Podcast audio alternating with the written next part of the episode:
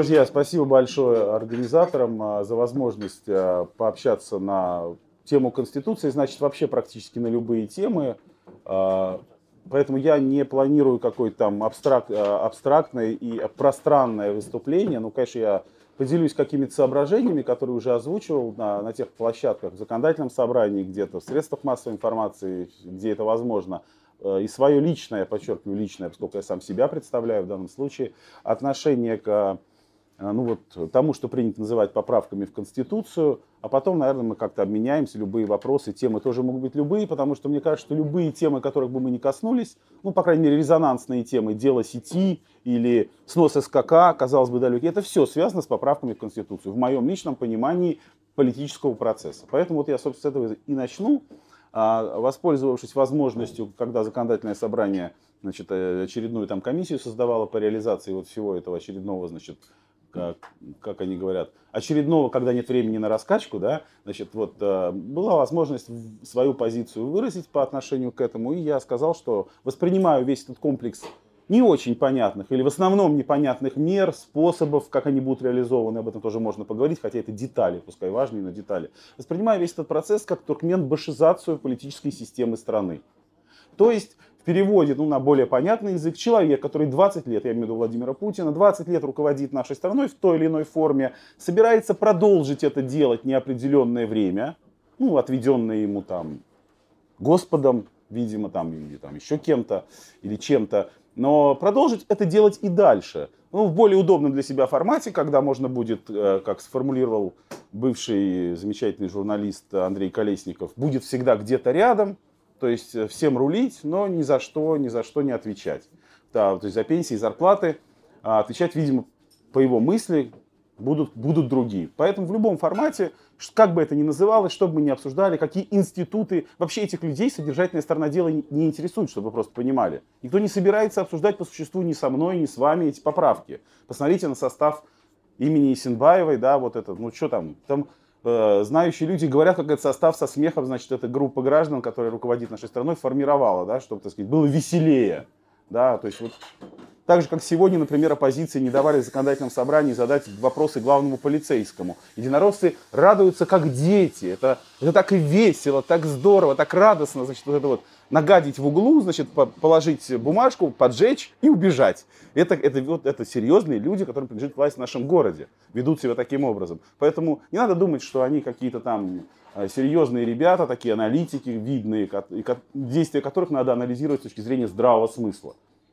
Нет, смысл простой, я хочу остаться у власти в удобном для себя формате, и поэтому вся страна должна стать на уши или как-то иначе, еще какие-то другие позы. И, значит, под бур, значит, бурные аплодисменты, пирожки и, и значит, эти, что там, флажки, значит, э, пойти на избирательные участки, вот, непонятно за что проголосовать, непонятно в каком формате, с каким юридическим статусом. Тоже очень удобный формат, то есть непонятно, что будут торжества, если все будет хорошо, или аресты, если все будет плохо. А шеф появится в последний момент, то есть виновник. Если вдруг что не так, он как бы это вообще не при делах.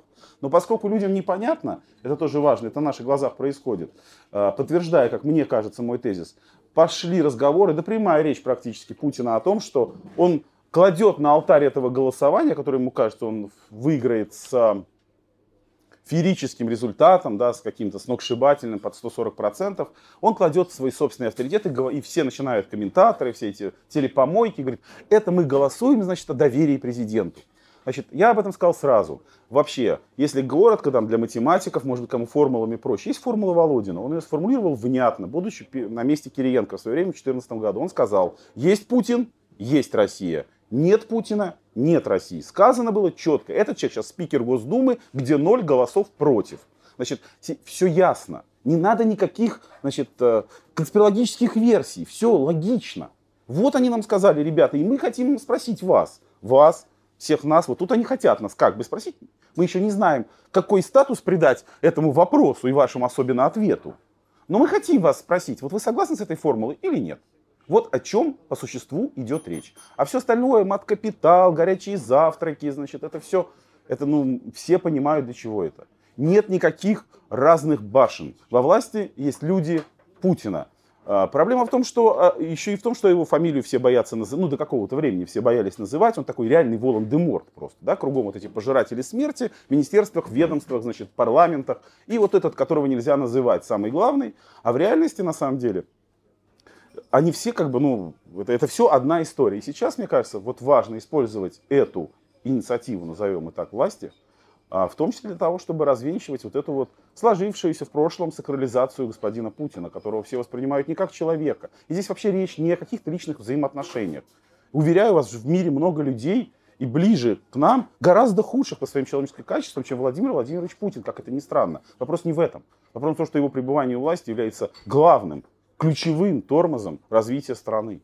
И это проблема, которую невозможно обойти. Невозможно говорить, что кто-то кое-где у нас порой в Госдуме, в правительстве, значит, в законодательном собрании, Беглов, они тоже, конечно, все оттуда. Но просто нельзя говорить, что это они. Вот, а, а, это моя бабушка, Царство Небесное, замечательная женщина, одно время говорила, э, ну, понимая, когда вот прошли все, когда она стала понимать, что происходило, она говорила, ну, Сталин же, наверное, не знал. Он не мог знать. Ну, это, в этом не было ничего смешного, это была трагедия человека, да, то есть и есть такие люди, которые, наверное, сейчас так думают. Мы должны ответить вопрос. Есть таких людей большинство, кто так думает и согласен с формулой Володина, пускай их будет большинство. Мы будем с, этой, ну, как бы с этим жить, наверное. Да? Мы же за демократию, мы должны признать будем это. Проблема ведь не в том, что мы э, хотим немедленно стать большинством. Проблема в том, что нам просто не дают высказывать наши мысли. Нас просто уже сажают за мысли преступления. И вот в этой ситуации мне кажется странным дискуссия о том, как нам поступать. То есть, наверное, она имеет смысл. Наверное, действительно надо анализировать, поскольку надо быть готовым э, действительно э, к серьезной борьбе с властью, в том числе и тактической. Но стратегически у нас есть возможность прийти и сказать этому человеку, все, хватит. Нет. Нет, Владимир Владимирович, это просто невозможно больше. Это, это ну, ну сколько можно? Ну все, давай там, я не знаю, Международный Олимпийский комитет, еще там что. То есть это можно там обсуждать, но невозможно обсуждать, что одни и те же люди а, просто вот будут у власти бесконечное количество времени. Это еще раз говорю, главное бы были бы результаты. А результаты мы с вами видим. Не, не, не а, случайно, с моей точки зрения, вот эти все процессы по делу сети, это, это жуть, жуть это происходит одновременно. Может быть, там никто не задумывал специально, конечно, запускать эти процессы одновременно, но это очень характерно и показательно. Вот э, мне кажется, суть такая. И, соответственно, и бороться нужно конкретно с этим человеком. Когда говорят, у оппозиции нет позитивной программы, и кто, если не он, мы говорим, ребята, это есть наша позитивная программа. Но пиявку необходимо оторвать, она уже больше тела. Она столько высосала из него, что она уже больше тела. Тело не выживет. О каких модернизациях и инновациях мы можем говорить всерьез? Когда у нас в стране просто Навальный абсолютно прав. Вот сформулировав эту мысль по, э, про дело сети, это просто реально 37 год. Без всяких вообще. Их просто, извините, их просто не расстреляли, лишь в этом разница. Это про, ну там, там все остальное, это просто про это. И в этой ситуации, коллеги, конечно, значит, вот это все неприемлемо. То есть, а, поэтому хорошо это или плохо здесь много, ну, то есть надо во всем, наверное, видеть светлую сторону, раз уж мы этот путь выбрали, как бы и по нему идем, ну, я в частности, я про себя говорю, то хорошо то, что все стало предельно понятно. Мне кажется, пол, ну, мы все хотели бы жить в мире, где есть полутона и, и разноцветные палитры, но власть сама превращает наш мир в черно-белый. И как бы можно, как, и как приличный человек может быть на черной стороне? То есть он должен быть на стороне белой. Ну и вот я думаю, что этот процесс происходит в самых разных головах. Я это вижу по коллегам в законодательном собрании, просто, извините, по таксистам. Да, ну то есть этот процесс десакрализации, который очень важен, потому что он является гарантом всей этой системы. И вопрос ведь не в том, что нам прям вот эта цель нашей жизни поставить его мат, как кто-то когда-то упрягал Гарри Каспарова в его оппозиционной деятельности, что он как шахматист хочет все время Путину мат поставить, мол, не это главная задача. И это действительно не главная задача. Нам главная задача развития страны, ее будущее, ее какая-то хоть перспектива. Ее нет вот, вот в политике этого человека, в его понимании политики. И проблема в том, что его понимание политики только и есть политика, а всего остального просто нет. Ну или там есть, то ну, тогда это вопреки, да, существует э, вопреки и сопротивляясь, так сказать, давлению режима. Поэтому я и присоединился к компании «Нет», поэтому я подписал манифест, который был опубликован в «Новой газете» сразу же. Э, и к этому вот таким вот образом отношусь. Я еще раз говорю, я никого ни к чему не призываю и понимаю аргументы о том, что э, непонятно, что это такое, они все равно фальсифицируют, они там то. Это все правильные, существенные, очень существенные аргументы. Только они не отменяют главного, не отменяют возможности прийти и сказать нет. Вот этой возможности они не отменяют. И этой возможностью надо пользоваться, потому что, ну вот, я вот, вот своим старым товарищем Сергеем Еруниным, который пришел меня послушать в какой-то, наверное, 152 раз, вспомнил, что там скоро будет 25 лет а, общественно-политической деятельности. И 25 лет общественной политической деятельности, да, мы занимаемся, кто-то скажет, сизифовым трудом, кто-то скажет, что это а, там люди, которые постоянно терпят политические поражения. Послушайте, это не спорт, это не, это не счет на табло. Здесь и важен только конечный результат. По какому пути пойдет наша страна. И сколько будет поражений на этом пути, если мы идем к конечной победе, какое это имеет значение? Что за дурацкие комплексы? 1%, 0,2%.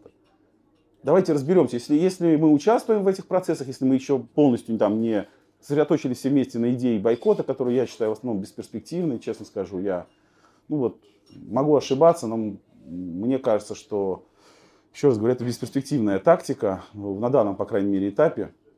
И вот сейчас, мне кажется, нужно пользоваться этой возможностью. Видите, и создавать эти комитеты нет. Они могут быть в самых разных местах, и они могут, они могут быть в партии Яблоко, и могут быть там, не знаю, в библиотеке. Да, то есть это, они могут быть там на территориях, они могут быть в муниципалитетах. В этого не надо бояться, этот процесс надо запускать, потому что, конечно, с каждым новым человеком, присоединившимся, присоединившимся открыто к компании, конечно, этот страх тает в геометрической прогрессии. Он действительно уже практически уничтожен в столицах. И нам, конечно, здесь проще, чем нашим единомышленникам в других регионах. Тем более у нас большая ответственность. Я считаю, что уходить в кусты мы не имеем права. Да, кто-то говорит, мы играем по их правилам, на их поле, их мечами, э, с их судьями, все правильно, все так. Но мне просто кажется, нет никакой другой игры. Понимаете, бывают какие-то ситуации, когда вот бывает надо выходить вот в таких условиях на это поле и биться. И, и второй, и третий, и двадцать пятый раз, как Ванька встанька, как бы до полной победы. Еще раз говорю, на этом пути не бывает промежуточных итогов. То есть, вернее так, они бывают, но они не идут в зачет. Грубо говоря, знаете как, на всех дураков, как если уж извините, может это вульгарно прозвучит с картами сравнивать. Но здесь итоговый результат важен. Нужно двигаться по этому пути. Если наше действие коллективное, осознанное против этих поправок именно с этой позиции, что мы отдаем себе отчет, о чем они. Мы никаких иллюзий не строим, мы не собираемся всякую туфту обсуждать, всякие фейерверки и праздники.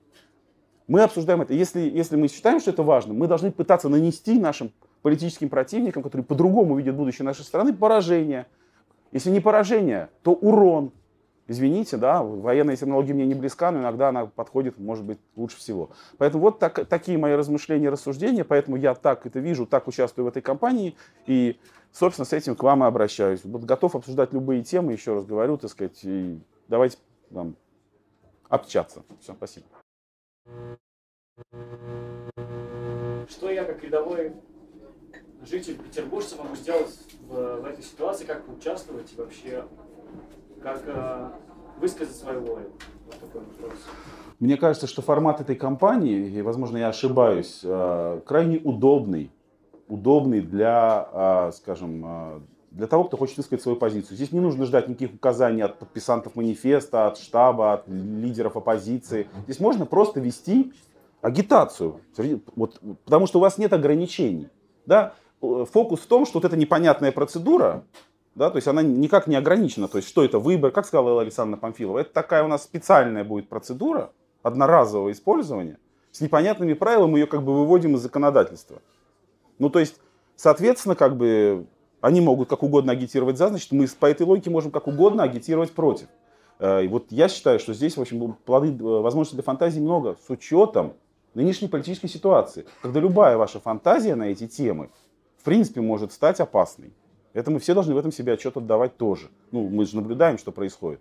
Поэтому а, вот такой у меня ответ на вопрос здесь. Мне кажется, вообще не нужно ждать никаких... Меня сейчас спрашивают, а что нужно делать? Максим Ильич, расскажите, как мы будем вести кампанию? Значит, а, каждый будет вести кампанию на своем месте, разъясняя. Я не технолог, и поэтому, честно скажу, в этом смысле советов дать не могу особенно. Просто я не совсем разбираюсь в терминологии вообще, что означает вести кампанию. Вот именно а вот я сейчас веду компанию, например, в данный момент я вот веду компанию. Вы точно так же это можете делать. Я, например, знаю разные случаи. Вот, например, прекрасно провели кампанию люди, которые в лифте повесили портрет Путина. Давайте сделаем флешмоб, портреты Путина в лифте. Ну, посмотрим, как отреагируют петербуржцы. Думаю, тоже будет интересно. И не только мы узнаем про женщину, которая живет за 10, на 10 800. Все уже видели? Видео, да? 10 800. А ответ? Ответ теряющего сакральность. Как он сказал, не отчаивайтесь, все наладится, или что-то в таком духе. Не отчаивайтесь, скоро будет лучше. Денег нет, но вы держитесь, понимаете? Вот оно, понимаете?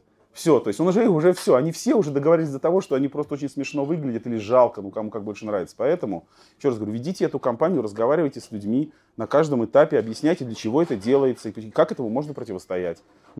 Они опять все делают с особым цинизмом, опять вот под праздник, да, для всех. Вот это вот, то есть эта мерзость, конечно, она не вчера появилась, я вот очень хорошо помню этот день, 13 сентября 2004 года, мне исполнилось 30 лет, поэтому я запомнил, меня потрясло тогда, сначала потряс Беслан, который случился в начале сентября, а потом потрясло, как они просто взяли и под этим предлогом отменили выборы губернаторов. Всем сказали, у нас борьба с терроризмом, мы не будем выбирать губернаторов.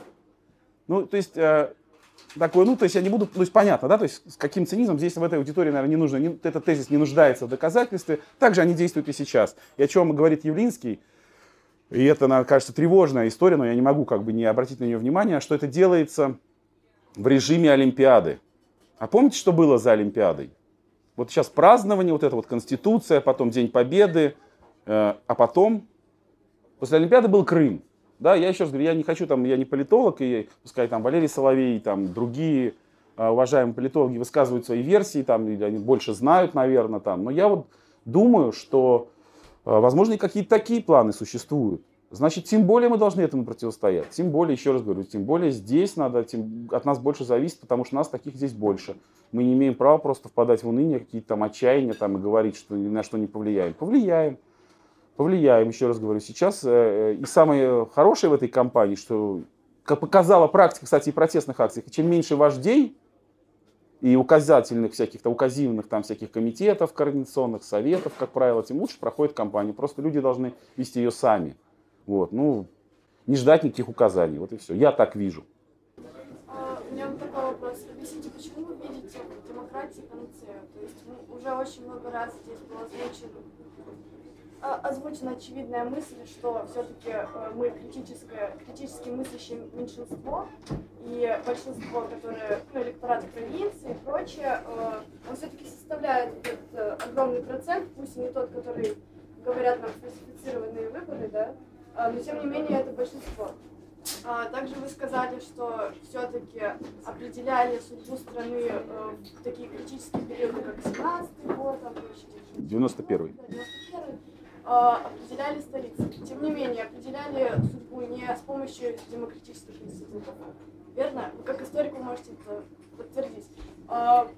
Объясните тогда, почему все-таки вы считаете, что каким-то образом демократически можно этот вопрос решить, э, добиться того, чтобы, как это сказать, вот сейчас демократия это как диктатура большинства, понимаете? Большинство вот диктует нам, мы меньшинство диктуем нет. Как, как, как добиться за столь короткий период того, чтобы переубедить это большинство? То есть это, это намного более долгосрочная перспектива, если мы работаем на абсолютную цель, да, а не на просто голоса и игру на счет. Каким образом вы предлагаете это совершить? Ну, с точки зрения демократии, мы-то с вами, я думаю, одинаково понимаем, и мы не считаем, что демократия – это диктатура большинства. Я не согласен, что настоящая демократия так работает. Суверенная, сурковская демократия так работает, да. А она, да, ну, то, есть, то есть, правда, демократии не бывает, как сестрины второй свежести, ни суверенной, никакой другой. Она либо есть, либо ее нет. Демократия это процедуры, это процесс бесконечный, понимаете? Это бесконечное обучение. Вот в моем понимании, я работал учителем истории, и честно скажу, если мне дети однажды задали вопрос, а если коротко, Максим Ильич, вы скажите, о чем вообще вся эта история человечества? Вот мы это все учим, это все о чем? Не претендуя. Я считаю, что история человека – это история человека борьбы за свои права. То есть борьба человека за права, за самые, от самых вот на жизнь, да, до вот сегодня там уже самые разные права, самые там в цивилизованных странах рассматриваются как бы как ключевые и так далее. То есть это процесс не идет сквозь столетия. Вот это я вот воспринимаю как, э, ну, как бы необходимость цивилизацион, цивилизационного процесса. И демократия для меня в этом смысле это возможность э, значит, сменяемости власти, да, то есть и защиты прав меньшинства тоже.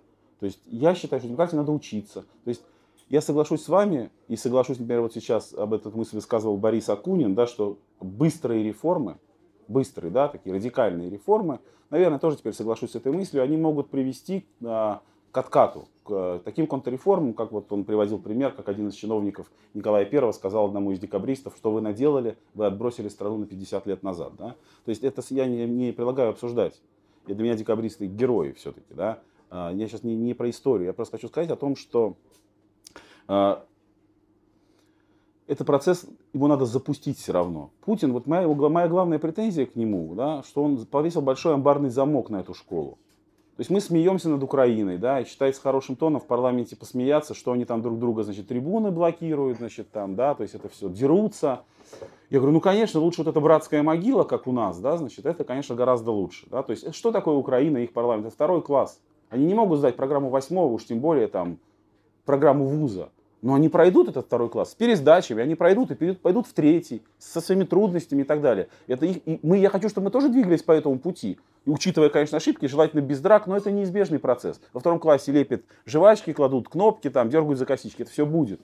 Но моя главная претензия, Путин сказал, наш народ к этим вообще процессам не способен.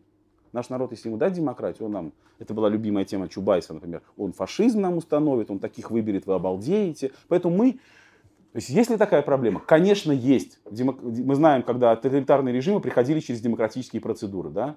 Но это не повод не обучать. То есть все равно вариант такой, либо ты открываешь эту школу и начинаешь это обучение. Вот этой школе демократии. Через годы, да, все говорят, а в Англии это когда началось? Да, в Англии это началось очень давно. По этому поводу мы вообще начинать, наверное, не будем, да? То есть никогда. Потому что у них началось очень давно. Железная логика. Я с этой логикой не согласен. Вот я считаю, что демократия это как бы это процедура, и это процесс, который надо обучаться со всеми сложностями, в том числе и с теми, о которых вы говорите, которые там могут проводить как охлократии какой-нибудь там, да, то есть власти людей не очень адекватно. А, а как сделать так, чтобы уважалось мнение и большинства, и меньшинства, если все-таки мы говорим про выборы, на выборах побеждается и входит в действие то решение, которое приняло большинство, каким образом, вот даже сейчас будет, будет, будут выборы, да, большинство, ну, очевидно, проголосовало бы, так, если бы вообще хотела голосовать и имела вот эту культуру демократии, проголосовала бы так. А как уважать тогда мнение тех, кто против? Если вы говорите, что уважать вы знаете, существует СА огромное, и вы спрашиваете, как это будет делать власть, или как бы это делал я? Как, как бы это делалось вообще? Как, как можно это совершить? Это очень, ну, слушайте, существует масса, во-первых, вполне себе ну, обкатанных механизмов, когда э, оппозиции передаются определенные рычаги контроля за властью, да, ну, например, там, контрольно-счетные органы, да, если от. Если вообще, то, ну, конечно, власть должна, то есть это от власти зависит, как, бы, как она себя ведет, получив большинство. Либо она значит, прекращает демократические процедуры, начинает эту власть сохранять вечно, что мы наблюдаем сейчас. Либо она понимает, что когда-то она тоже может стать оппозицией, что как бы, ну, необходимо, ну, опять же, это вопрос сознания, политической культуры, здесь много всяких составляющих. Я не могу вам сказать, как это сделать в одночасье. Как вот это? Я знаю, что этому процессу надо учиться. И проблема, ну, то есть со всеми сложностями. Как учиться в школе, я не знаю. Мы все с вами учились, кто-то уже учил. Поэтому, ну, я не знаю, вот это будет сложный процесс. Проблема сейчас, что нет такого процесса вообще. Его не существует. Вам и мне сказано, это все не для вас. Эти, в том числе и по этим, там же существуют так называемые сислибы, ну, так их принято называть, те, кто как бы говорит, что, ребята, давайте доверимся вот этим хорошим питерским и не питерским пацанам.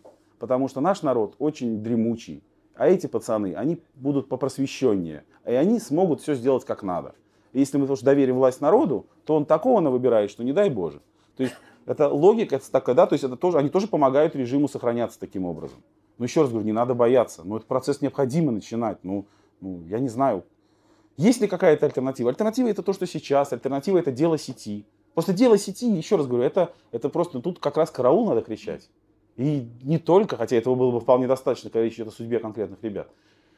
Э, речь просто идет о том, что это чудовищный прецедент на самом деле. Еще раз повторю, это чудовищный прецедент. Это, не, это просто вот э, дело, ну я не знаю, бывают знаковые, не знаю, как там, когда будут писать историю, что там будет написано, но это очевидно. Причем опасность дела сети заключается еще и в том, что это цукцванг, там шахматисты, наверное, знают этот термин, ну, когда нет хорошего хода у власти. То есть надо бы отпускать ну тогда как быть с этими, кто пытал? Значит, тогда их надо посадить. Там серьезные ребята, это серьезные люди, это генералы ФСБ, это подрыв. А на кого мы будем опираться, если люди на улице выйдут? То есть такой цуксван, замкнутый круг, власть настолько неадекватно себя, то есть степень неадекватности такая, что она загоняет себя в такие ситуации, из которых вообще непонятно, даже если бы вдруг сейчас э, хорошего человека позови, совет спроси, а не знаешь, как выйти из ситуации. То есть, нет, понятно, что надо, ну, то есть, если начать раскручивать ситуацию, что это дело связано с пытками, это дело связано с э, фальсификацией и с страшными сроками невинным людям, то тогда это, ну, то есть это приговор системе в глазах большого числа людей, даже не только жителей уже Петербурга, Москвы и Пензы. Простите, как вы считаете, что должно произойти, чтобы во время апелляции по делу сети что-то изменилось? Ну, я думаю, то, что... Считаете, что то, что мы выходим на пикеты, да. проводим акции, Супер, это вообще... Это, это поможет? Да, да, это, это, только это и поможет. Значит, послушайте, мой опыт говорит, вот, цитирую классиков современной оппозиционной борьбы Илью Валерьевича Яшина, который любит тоже мой старый товарищ, который любит это тоже говорить, о том, что все эти вот переговорщики, вот эти все, да, которые говорят, потом вышли в Твиттер или Фейсбук, мы там порешали, в АП шепнули, Голунова выпустили, да, это все, это, они, конечно, там где-то пошептали, но они шепчут только тогда, когда э, вот это вот происходит. Только тогда. Знаете, вот как угодно можно относиться к Сергею Михайловичу Миронову, лидеру партии «Справедливая Россия». Там. И я могу вам сказать сейчас кучу, там, и каждый из вас, наверное, и, там, и поерничать, и посмеяться, и покритиковать. Но то, что Миронов выступил, пускай там с оговорками, пускай в своем стиле, там, но фактически против приговора делу сети, это колоссальный знак. Это не вопрос не во влиянии Миронова. Вопрос, что Миронов это сказал. А там, ну, правда, я хочу сказать, что наши питерские сэры, к чести их, и Марина Шишкина, и Ковалев, и Тихонов, и Егоров, письмо сегодняшнее депутатов э, генпрокурору с требованием отменить приговор, уверен, подписали бы и без Миронова. Просто как приличные люди, потому что есть вещи уже за пределами политики. А это за пределами, это вопросы совести уже. Тут как по Галичу тут промолчать это все, ты палач просто, потому что нельзя молчать. Ну а тогда зачем ты депутатом-то стал? Я вообще не понимаю людей, которые молчат в этой ситуации. Или скажи, что ты с этим согласен хотя бы, будет тоже понятно а у нас большинство как бы молчит. Поэтому в этой ситуации это очень важные моменты. Ситуация меняется. И происходит это потому, что люди выходят, потому что это происходит каждый день, потому что вот это вот... Я сейчас иду, и стоит Женя Мусин, стоит у гостиного двора, и стоит, люди подходят, он стоит, дело сети, там, прекратить, освободить. То есть это очень важная история. Самая важная история. Потом появляются все переговорщики. Потом власть ищет кому, что делать, как выйти из ситуации. Там, во все, вот мой опыт подсказывает, единственное, а, то есть, конечно, хотелось бы, чтобы они руководствовались разумом. Иногда бывают такие сюжеты, когда они включают голову и находятся какие-то гармоничные или почти гармоничные решения по каким-то частным вопросам. Но чаще всего они руководствуются страхом. Страх непонятного, вот этого вот людей выходящих, с непонятными им непонятными мотивами, да, потому что нельзя же, же столько людей за деньги выходит, сколько же у них денег? Наверное, не все за деньги. А Миронову кто заплатил? Да, непонятно, да, то есть свои, что ли, то есть тоже уже. То есть они так мыслят, но то, что вот ну, самое главное, конечно, люди, непонятные люди с плакатами, да, с пикет, в пикетах, которые, а эти э, профессиональные обращения крайне важны. Я думаю, что мы увидим и других подписантов. Я вот, как принято говорить, вангую. Будут депутаты, появятся депутаты от Единой России, выступившие против дела сети. Думаю, не за горами. Я не говорю, что это будет в Госдуме, я не говорю, что это будет там, типа, вот здесь, в Петербурге, но это будет. То есть э, эти процессы неизбежны. То есть этот процесс пошел. И еще раз говорю, запущен ли он властью с другими целями, но они запустили этот, выражаясь в терминологии значит, наших, э, этот, этот телебон, да, вот они сами начали телебонить, они все время говорят, вы там колыхаете, телебоните, они сами главные телебонщики и колыхальщики. Вот они этот великий телебон запустили, ну, так сказать, кто сеет ветер. Меня немножко, может быть, не по теме. Вот когда в Советском Союзе был Верховный Совет, депутаты, существовал как отзыв, отзыв, как правильно сказать, депутата, да, вот. Сейчас все это как бы отменили, и почему нет? Вот меня все время это волнует, потому что вот опять же, парламентское большинство Единой России, но о какой демократии мы можем говорить? Было, если бы было там 3-5, лучше 5 парламентских, да, каких-то там фракций партий. У нас 6. Ну нет, одинаковое количество мест, чтобы было, чтобы голосование. Вот это тогда демократия, да? Договариваться кто-то с кем-то. Здесь любые вещи принимаются молчаливо, полностью, в полном составе Единой России. Я даже допускаю, что там есть нормальные люди, да, которые, может быть, в душе они и против, но у них партийная этика не позволяет им, потому что его загнобят, заклюют. То есть эта вот система, она неправильно изначально. И опять же, что депутаты, ну почему у регионов отсутствует эта возможность, если против э, какой-то такой закон они там принимают, да, вот это надо возвращать. Я противник отзыва депутатов. Категорически противник. Потому что это как раз тот самый случай, когда, значит, э, вот если брать, опять же, школьную историю, значит, извините, два значит два, пересдашь. Потому что ответственность должны нести не только депутаты, но и граждане. А то, знаете, мы так, я вам скажу, если бы сейчас работал отзыв депутатов, мы бы только делали, что отзывали Резника с Вишневским. Все, город бы больше ничем не занимал. Мы не мы единороссов бы отзывали. Это одна сторона медали. Послушайте, ну это невозможно, что мы должны заниматься вот этой бесконечной круг- Значит, послушайте, ответственность должны нести и люди. Иначе что это за выбор? Значит, я сейчас, он мне сегодня па- пакет гречки дал, я его выберу, потому что, ну, если он там не так проголосует за пенсионную реформу, гречку я к тому времени съем и пойду его отзывать. Значит, друзья мои, так гречка никогда не иссякнет. Понимаете, она тогда гречка и будет вершить политику. Я противник отзыва депутатов, это первое. Второе, нынешний ЗАГС, конечно, однопартийный по сути. По сути, однопартийный, потому что в нем 36 единороссов. И это факт, я сегодня об этом говорил в своем выступлении, что мы им уже просто не нужны. Вот мы там, у них сегодня мировые судьи, вот мы сегодня с Вишневским, они все говорят, нет репрессий, про дело сети ничего не знаем. Как научил Кущак, ну и там сначала Кущака Александра Ивановича научили, потом он, ну то есть там, работает система-то вертикаль, это глава комиссии. Вот и судьи, кандидаты отвечают, ничего не знаем, то есть, и, ну, понимаете, вот их все равно назначают, но их назначают тайным голосованием 36 37 голосами, то есть только Единая Россия. Эти мировые судьи, не, и за них даже уже ЛДПР не голосует. Понимаете? Уже вообще, они там вообще в политику не лезут, чисто бизнес, ребята. Понимаете? Ну, уж так и есть, они, собственно, не сильно скрывают. Не, они так прямо вам не признаются, они, конечно, так-то они за народ, за русских и бедных, это понятно. Но вообще это бизнес-партия, конечно. Так что, поэтому эта э, ситуация касается ЗАГСа. Конечно, поэтому вопрос должен стоять о, о победе на выборах ЗАГС, отстранении Единой России от руководства законодательным собранием. Значит, это ключевая задача. Но ей мешает не Единая Россия, а оппозиция сама. Если мы повторим ситуацию 2016 года, но это отдельный разговор, когда оппозиция выставила везде кандидатов и разделила протестного избирателя, и везде победили единороссы, кроме единственного округа, где не было единоросса, победил СР. Да? Значит, почему? Вот сейчас будут до выбора в одном из округов. Да? План Единой России вообще прост и не нуждается ни в каких серьезных политологах, а больше скажу вам, не нуждается даже в фальсификации. План простой. Шесть парламентских партий. Всех пускаем, все пять оппозиционных, ЛДПР, КПРФ, Яблоко, Справедливая Россия, Рост выдвигают своих кандидатов. 15 на 5, им 75. Демократия в действии, кстати, о демократии. 75% проголосуют против Единой России, но он-то наберет 25. И это чуть больше, чем 15. И вам не надо ничего фальсифицировать. Все, договоритесь с партиями. И этот процесс тяжелейший, потому что партии часть системы, из нее трудно вырваться. Э, Это как бы, ну вот, э, ситуация, когда мы вынуждены будем делать э, ну, что-то типа умного голосования. Да? То есть должно быть какое-то коллективное действие. Но это другой разговор. Но, но это нужно. Понимаете, нужно уметь договариваться.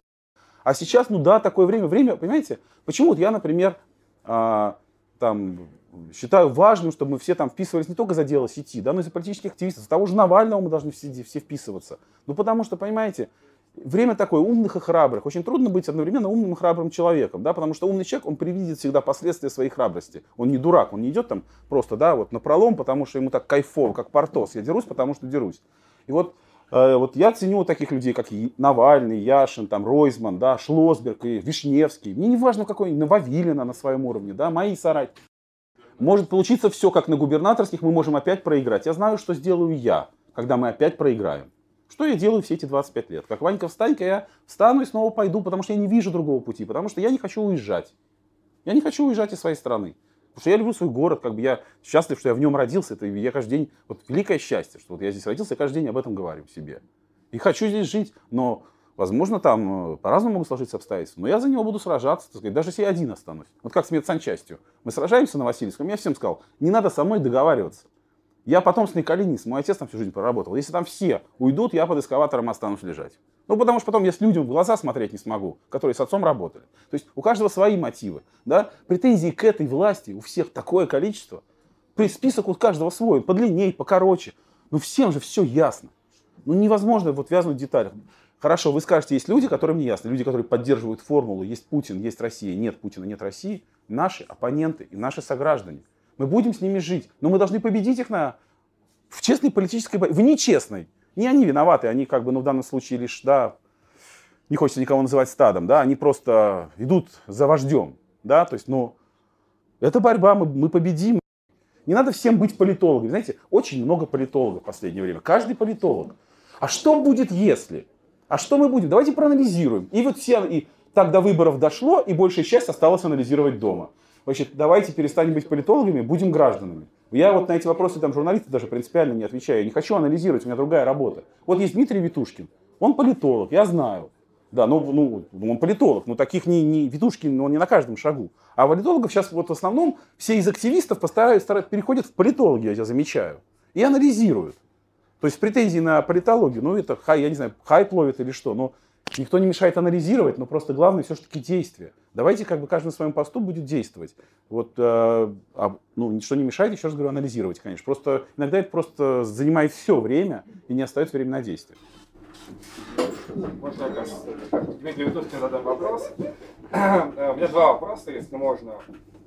Первый. Вот вы сказали, что предлагаемые поправки направлены на то, чтобы Путин там, бесконечно оставался у власти. А не кажется ли вам, что в общем, для того, чтобы Путин бесконечно оставался у власти, ему не нужны были быть поправки, кроме одной?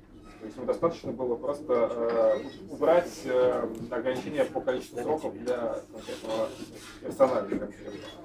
Вот, э, то есть, возможно, как раз-таки э, эти поправки и э, приняты, ну, будут приняты для того, чтобы обеспечить какой-то транзит. То есть, просто он будет медленно, постепенно уходить от власти, и его место будет медленно, постепенно занимать какой-то другой человек. Просто мы пока, видимо, его не знаем. Это будет Дюмин, Собянин, там еще кто-то, неважно. Вот, и второй вопрос. Э, не кажется ли вам, что вот эти поправки, они, в общем-то, совсем не плохие поправки, очень даже полезные, хорошие? Потому что, вот, например, я помню, еще лет 15 назад, например, Михаил Борисович Тарковский э, очень часто писал и говорил о, э, том, что Россия должна стать президент, парламентской республикой вместо президентской. Сейчас он тоже иногда об этом говорит, потому что, видимо, он думает, что даже в случае такой гипотетической, гипотетического прихода к власти либеральной оппозиции, ну, ему реально стать, допустим, там, сильным премьером при президенте Навальном. А, Все вот, поделили. Да, вот, а, в принципе, ведь а, что предлагают эти поправки? Они предлагают а, снижение роли президента в системе синергетической российской, а, повышение роли парламента, повышение роли госсовета. То есть, в принципе, это дифференциация власти, это реальное разделение властей, которое, ну, по идее, либералы и демократы должны поддерживать. Значит, ну, во-первых, а, я тоже сторонник парламентской республики, но это, конечно, отдельная тема. Я просто не считаю, что эти поправки как направлены в эту сторону. Я скорее согласен с Вишневским, который говорит там о увеличении полномочий президента. Потом они постоянно меняются, слова меняются. Это, когда вы говорите один раз, я поверил, вы говорите второй раз, я засомневался, третий раз я понял, что вы говорите неправду. У них ни саму, самих нет плана, кроме одного. Как им обеспечить свою власть? А что для этого нужно сделать? Кому сейчас какие полномочия раздать? Мне кажется, этим они не озабочены. Но даже если вы правы, допустим, да, я не считаю, что вы правы, что идет какой-то плавный транзит, Владимир Владимирович медленно передает власть и медленно, то есть пока Резник здесь, значит, э, кричит, давайте открывайте школу про демократию, демократию Владимир Владимирович уже давно всех обучает, оказывается. Просто Резник этого не видит, видит Дмитрий Витушкин, ну, и другие умные люди, я говорю без иронии. Я этого не вижу, Дмитрий. Я правда не вижу, что здесь есть какая-то идея аккуратного перехода, да, и плавного транзита, какой-то оттепели постепенной, да, и вот что все эти институты вдруг заработают почему-то. Нет, мне кажется, они решают вопросы, кто конкретно куда сядет, конкретные люди. И под это уже подверстывается вся остальная вот э, история. Не наоборот. Не система создается и говорит, ну вот будет такая система, и вот дальше будем думать, как раз нет. Сначала мы вот решим, как мы рассядемся, и под это подверстаем, как будет выглядеть вся наша конституция, органы власти. Это вообще не имеет значения для нас. Все про people have it. Поэтому я исхожу из того, что все равно, даже если вдруг вы правы, ну вдруг, да, может быть такое, что это плавный транзит мудрого человека, давайте ему поможем, придадим ему ускорение. Просто поможем, ну чуть быстрее это сделать. Ну просто, ну понимаете, бывает, знаете, зрелости не свойственна скорость. Да, он зрелый человек. А мне кажется, молодежь уже как бы мне кажется, молодежь вправе там, прежде всего, да, потребовать от него, чтобы он как-то побыстрее освободил политическое пространство. Да, не плавно, потому что это плавно, может быть, он уходит давно. И давно не меняет Конституцию, и давно, кстати, давно, а, давно у нас нет времени на раскачку. Очень давно. Вот времени на раскачку вообще никогда не было. Ну вот, а, поэтому я был, знаете, я, Дмитрий, еще раз говорю, я сторонник гармоничных решений. Я против революции. Более того, я даже настолько уже битый этой жизнью человек, что я даже, знаете, вот так скажу, не то, что я согласен, да, но мне хотя бы сейчас дайте возможность защищать свои собственные взгляды, без, без страха сесть в тюрьму их излагать, да, ну вот хотя бы, ну то есть, ну еще, ну, ну, конечно, я хочу участвовать в выборах, чтобы мы были представлены в органах власти. Я понимаю, что у нас, вот как здесь мы обсуждали, меньшинство, наверное, но не, не факт, что в столицах меньшинство, но тем не менее, то есть я все это понимаю и за это борюсь. Но в моем понимании сейчас вопрос стоит уже совсем о другом. Что сейчас сесть может быть просто любой. Вот просто любой человек может сесть. И и что, он будет в тюрьме ожидать, пока будет плавный транзит? Вопрос несколько с поправкам. А, дело в том, что ну, для меня и моего окружения, э, прочитав те поправки, которые сейчас уже, ну, типа, более-менее официально как введены, которые с большей степенью вероятности планируются к введению, вот, мне от некоторых из них ничего не холодно, от некоторых холодно.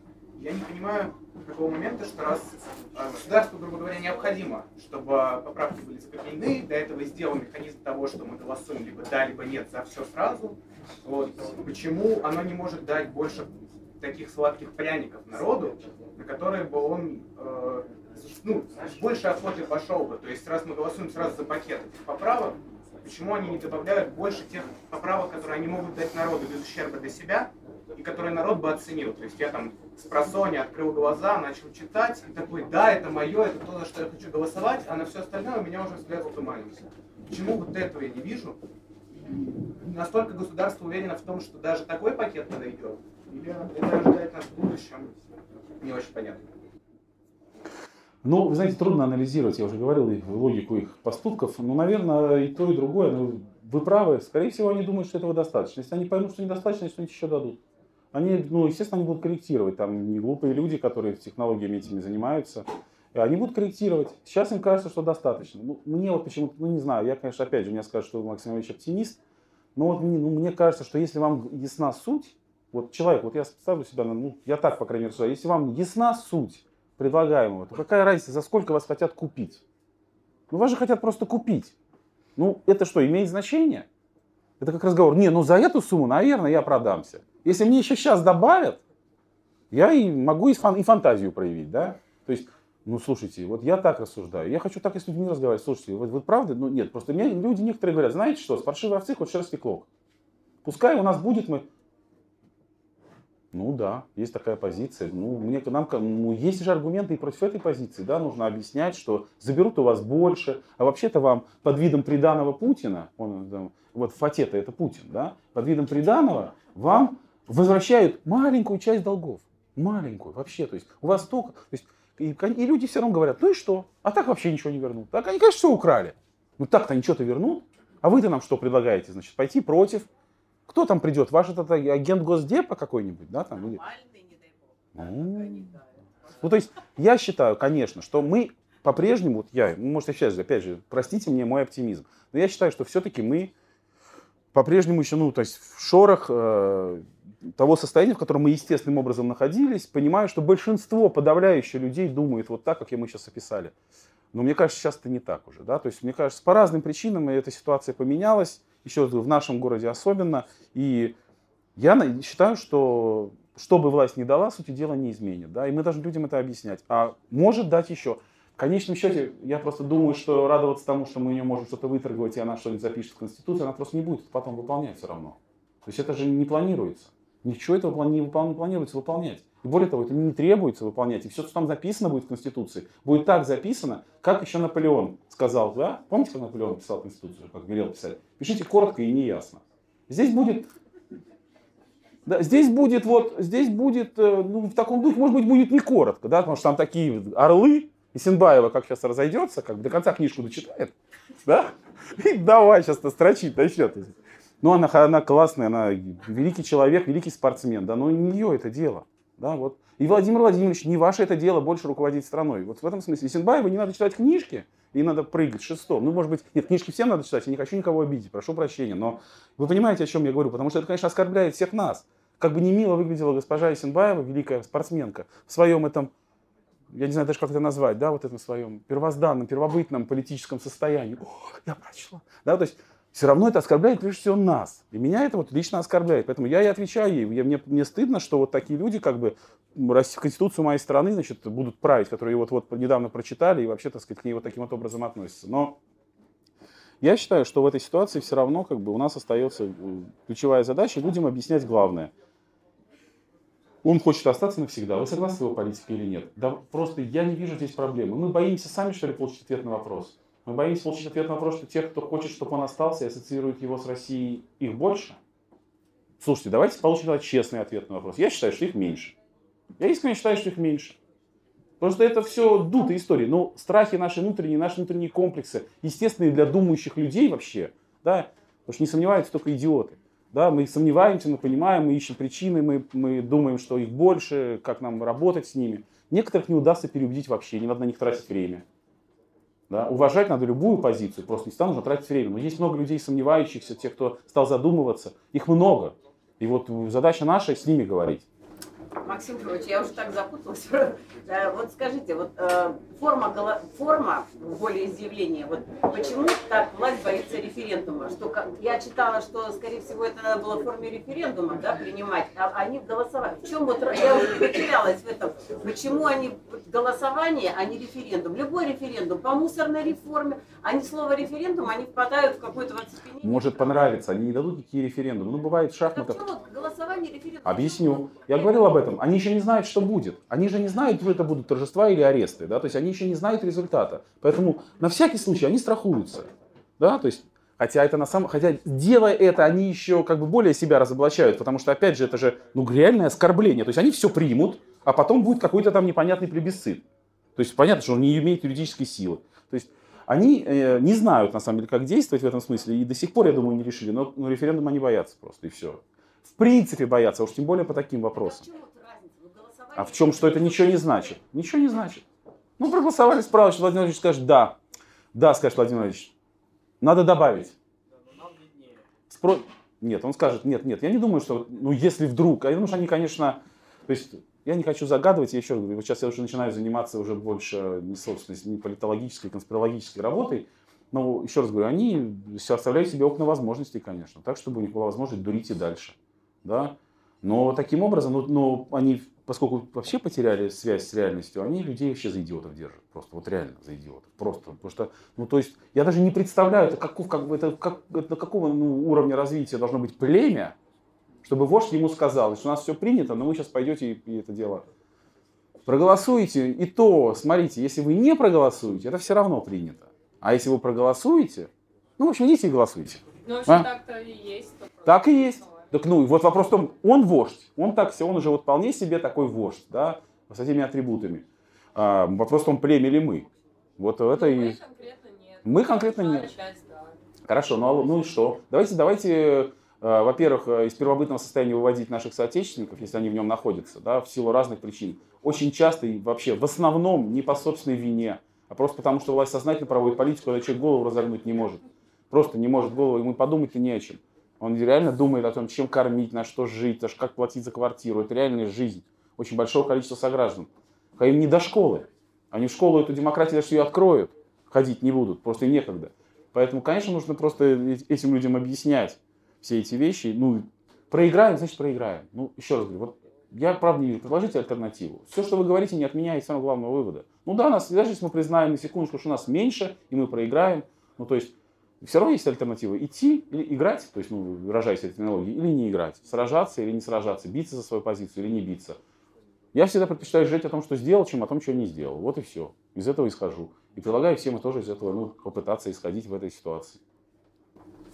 Ну, на самом деле, я тоже оптимист такой, поэтому все еще борюсь с этими ветряными мельницами. Но вот мой оптимизм еще в чем заключается, что я вижу даже по своим друзьям, мои ровесники, которые были вообще до политики, они все экстремалы, где вода дует, там ветер, все. Но сейчас я с ними встречаюсь, и которые были вообще аполитичные, было вообще, лишь бы ветер дул где-нибудь там, да, на Бали, все, то теперь они говорят, так жить нельзя. Я говорю, боже мой, что случилось? То есть люди, да, вот они вот и молодежь подключается, и все. То есть, ну, я думаю, что у нас есть шанс.